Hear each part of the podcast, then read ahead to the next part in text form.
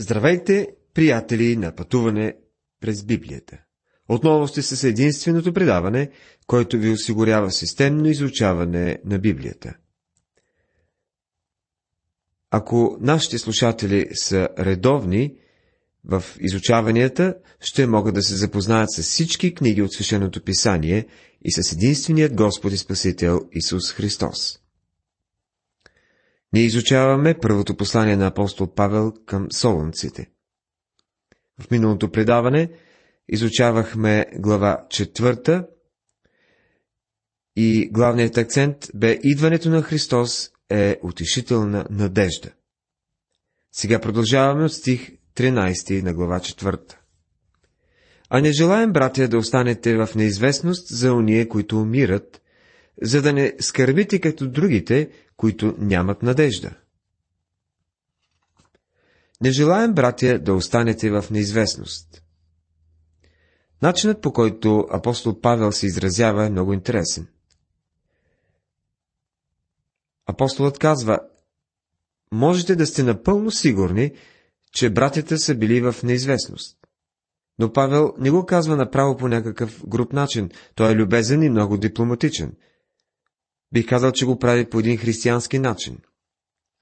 Павел говори за смъртта на тялото. Става дума за онези, които умират. Това никога не се отнася за душата или духа на човека, защото духът не умира. Ще видим това, докато преминаваме през този раздел, но преди това искам да отбележа няколко причини, поради които в оригиналния гръцки текст думата, преведена като умират, значи всъщност заспали. Първо, между съня и смъртта има прилика. Мъртвото тяло и заспалото тяло много си приличат. Сигурен съм, че сте били на погребение, където някой отбелязва, че покойника изглежда така, сякаш просто спи. В известен смисъл това е така. Заспален човек не престава да съществува, само защото тялото му спи.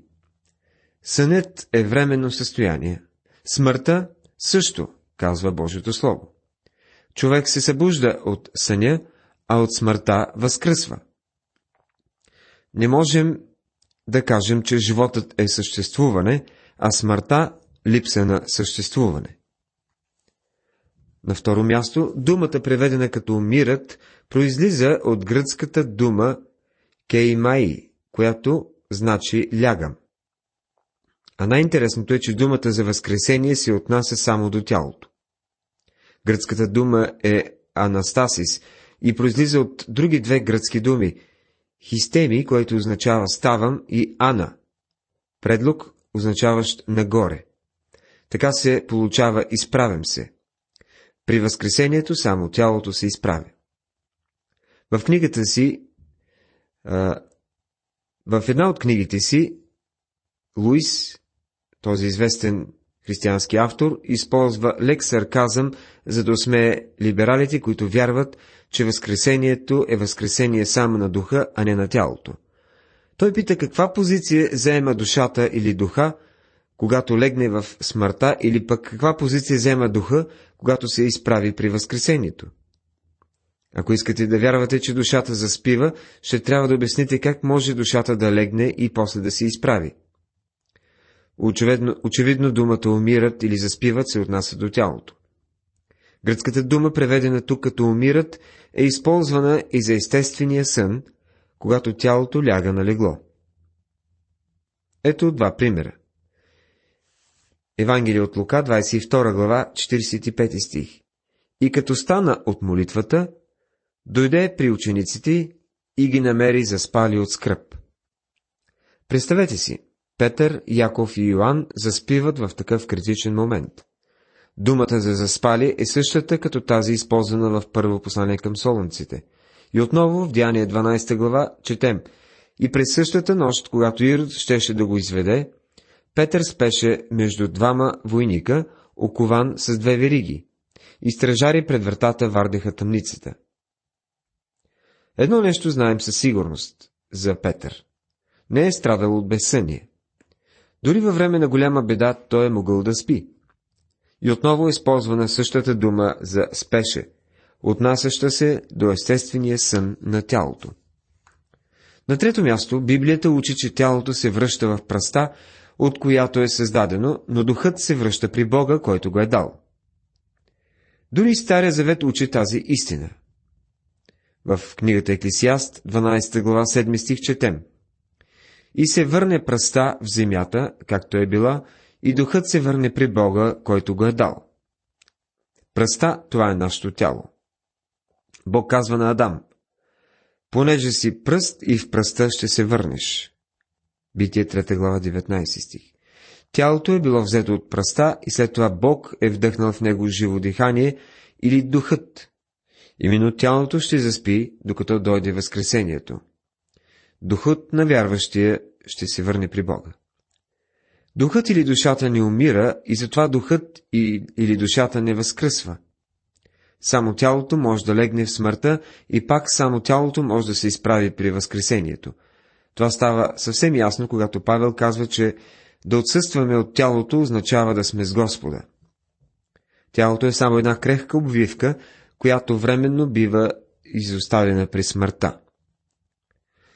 Защото знаем, че ако се развали земният ни дом, телесната скиния, имаме от Бога здание на небесата, дом неръкотворен, вечен. Второ послание към Коринтените, 2 глава, 15 стих. Гръцката дума за скиния е скенос, което значи шатра.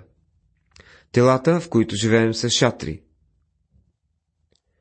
Приятели, може да живеете в дом, който струва стотици хиляди лева, но всъщност истинското ви жилище е една шатра.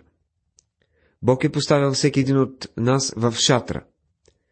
Всички живеем в едни и същи шатри. Някои живеят на хотел, а други в имения.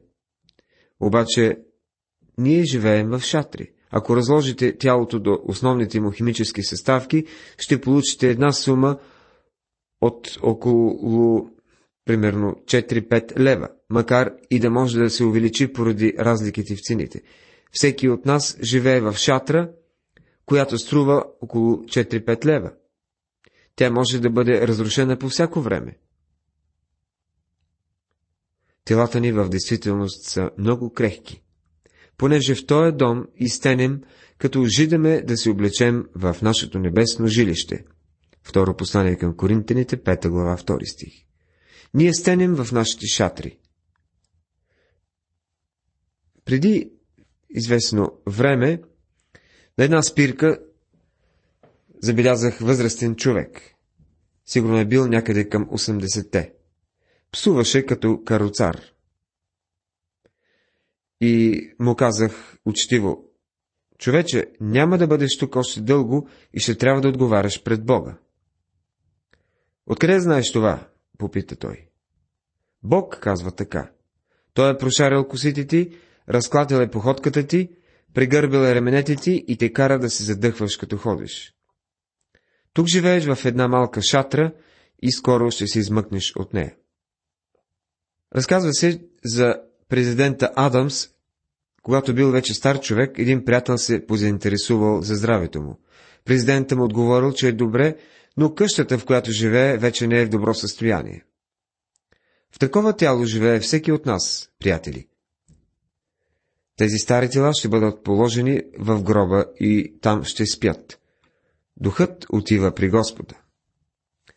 Павел пише, и тъй, понеже винаги се отразостяваме, като знаем, че докато сме у дома в тялото, ние сме отстранени от Господа, защото с вярване ходим, а не с виждане. Второ послание към Коринтини, 5 глава, стихове 6 и 7. Сега сме у дома в телата си, тук живеем. Хората не ни виждат в действителност. Ние сме скрити в телата си. Понякога хора, които идват на богослужение, казват, че са слушали нашето радио и са дошли само за да видят кой е той, дето ги им говори тези неща всяка вечер. Но на такива хора мога да кажа, вие не сте ме видели. Видели сте само глава, две ръце, крака, които се подават от един костюм. Аз живея в това тяло. Дума, в който живея, Не винаги е в добро състояние, но това е временно, докато сме на тази земя. Апостол Павел продължава като казва, понеже се удързостяваме, то предпочитаме да сме отстранени от тялото и да бъдем у дома при Господа. Второ послание към Коринтените, 5 глава, 8 стих. Преди много години в Нью Йорк, всъщност назад във времето, когато либерализма е бил наричан модернизъм, това е било през 20-те години на века, хората са спорили дали Възкресението е духовно. Дори и днес либерали твърдят, че то е духовно. Един известен гръцки учен от Чикагския университет прочел някакъв доклад върху първото послание към Коринтините, 15 глава, където си казва, сее се удушевено тяло, възкръсва духовно тяло. И ако има удушевено тяло, то има и духовно тяло. Първо послание към Коринтини, 15 глава, 44 стих. В доклада си той наблягал на думата духовно и завършва с думите. Така виждате, че Възкресението е духовно, защото тук се казва, че е духовно. В това време присъствал един чудесен консервативен гръцки богослов. Той се изправил, при което всички либерали се почувствали неловко. Той задал един неудобен въпрос. Господине, кое е по-силно, съществителното име или прилагателното? Говорителят забелязал на къде бие и не желаял да отговори, но трябвало да признае, че съществителното е по-силно от прилагателното. И така, продължил този гръцки богослов, господине, изумяваме факта, че представихте този доклад днес. Наблегнахте на едно прилагателно, когато по-силната дума е съществителното. И нека сега отново да разгледаме стиха. Сее се одушевено тяло и възкръсва духовно тяло.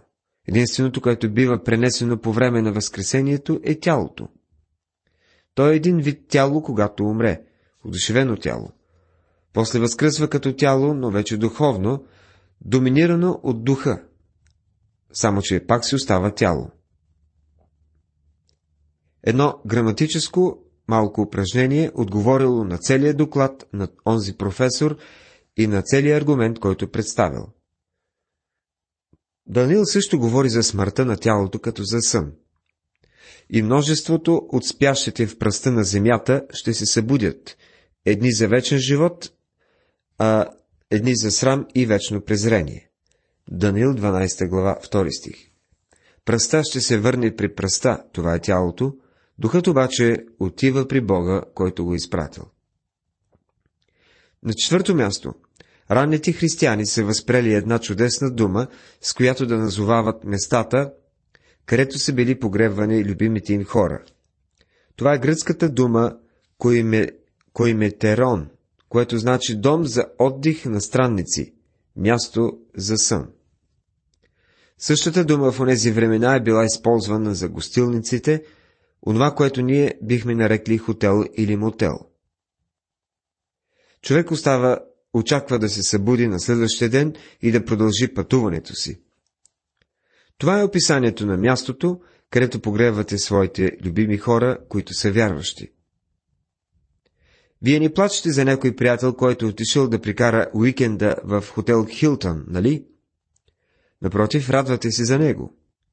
Тялото на вярващия просто е било поставено в един мотел, докато дойде Възкресението.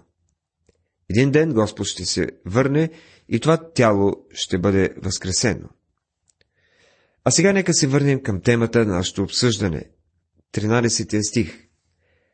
За да не скърбите както другите, които нямат надежда.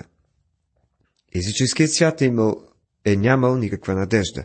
Затова за тях смъртта е била нещо ужасяващо. В Солун са открили един гравиран надпис, който гласил След смъртта няма живот, след гроба няма да се видим пак. Гръцкият поет Теокрит пише Надеждата е за живите, мъртвите нямат надежда. Така е вярвал древния свят. Песимистично и жалко а вярващите не бива да скърбят като езичниците. Мога да позная по начина, по който хората плачат и, или скърбят на погребение, дали имат надежда или не. Християните също плачат, разбира се, това няма нищо лошо. Павел никога не е казвал, че вярващите не бива да плачат. Казва, че не бива да скърбим като другите, които нямат надежда. Защото ако вярваме, че Исус умря и възкръсна, така и починалите в Исуса Бог ще приведе заедно с Него. Първо послание към Солунците, 4 глава, 14 стих. Искам да обърнете внимание, че Павел казва, Исус умря и възкръсна. Не се казва, че Исус е заспал. Той умря. И е съвсем точно. В писанието има три вида смърт. Физическа, която е отделянето на духа от тялото. Това е което ние обикновено наричаме смърт. Адам действителност умира физически чак 930 години след падението. Има и духовна смърт. Павел казва, че да си плътски е равносилно на смърт, което е отделяне от Бога. Това става с човека в Едемската градина, когато Бог казва, че човека ще умре в деня, в който яде от плода на дървото. Човекът бе отделен от Бога. Адам се скри от своя творец. Той побягна, когато Бог дойде в градината. Между тях вече има преграда. Адам действително умря в дена, в който яде от плода. Павел описва тази духовна смърт във втората глава на посланието към Ефисяни, първи стих. И съживи вас, когато бяхте мъртви чрез вашите престъпления и грехове. Третият вид смърт е вечната смърт. Това е вечното отделяне от Бога. Това е втората смърт, описана в Откровение, глава 20, стих 14. Защото това ви казваме чрез Господнето Слово, че ние, които останем живи до Господното пришествие, няма да предварим починалите. Първо послание към Солунците, 4 глава, 15 стих. Апостол Павел казва това чрез Господнето Слово, това е уверението на Павел, че дава на солунците Божият отговор на техния въпрос. Той знае, че те са се тревожили за онези, които са починали и иска да ги увери, че умрелите в Христос ще участват в идването. Ние, които останем живи до Господното пришествие, няма да предварим починалите. Живите по време на грабването няма да отидат преди тях. Всъщност, умрелите в Христос ще бъдат първи. Понеже сам Господ ще слезе от небето с повелителен вик, при глас на архангел и при Божия треба, и мъртвите в Христа ще възкръснат по-напред. Първо послание към Солунците, 4 глава, 16 стих. Господ няма да изпрати ангели. Той сам ще слезе от небето. Когато дойде за да установи царството си, Господ ще изпрати ангели до четирите краища на света да съберат избраните, които ще бъдат както измежду Израел, така и измежду езичниците и ще влязат в царството. Но при грабването ангелите нямат участие. Ангели прогласиха раждането на Христос. Но като какъв бе провъзгласен той? Като Давидовият син, новороденият цар. Той е бил прогласен като цар. Мъдреците са искали да разберат къде могат да намерят онзи, който се е родил като цар на юдеите. За разлика от тогава, при раждането на църквата в деня на Пелесятница не е имало ангели. Сам Святия Дух е слязал. Когато Господ вземе своята църква, там той сам ще слезе от небето. Няма да има ангели. Господ ще слезе от небето с повелителен вик. Това е глас, който заповядва. Същият глас, който Исус използва пред гроба на Лазар, като извика «Лазаре, излез вън!» При глас на архангел «Я чакайте малко, това не е ли ангел, който присъства на грабването?» Не. Това е Господният глас, който е като глас на архангел. Тук се има предвид качеството на неговия глас – величествен и властен. А също и при Божия тръба. Ще има ли там някакви инструменти? Ние вярваме, че това е пак неговия глас, който е като тръба. В Откровение 1 глава 10 стих, Йоанн, който е бил затворник на остров Патмос, пише В Господня ден бях в изтъпление чрез духа и чух зад себе си силен глас като от тръба. Йоанн се обръща да види кой говори и вижда прославения Христос. Това трябва да сложи край на всички приказки за това, как Гаврил свири на своя рок или тръба. Не мисля, че Гаврил въобще има тръба и дори да има, няма да има нужда да свири на нея. Господ Исус няма да има нужда от помощта на Гаврил.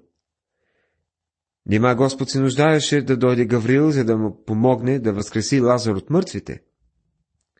Можете ли да си представите Господ Исус да казва пред гроба, Гавриле, няма ли да дойдеш и да ми помогнеш да извадим този човек от гроба? Пълна безмислица. Господ Исус няма да се нуждае от ничия помощ. Когато извика църквата си, телата на вярващите ще излязат от гробовете. После ние, които сме останали живи, ще бъдем грабнати заедно с тях в облаците, да посрещнем Господа във въздуха. И така ще бъдем всякога с Господа.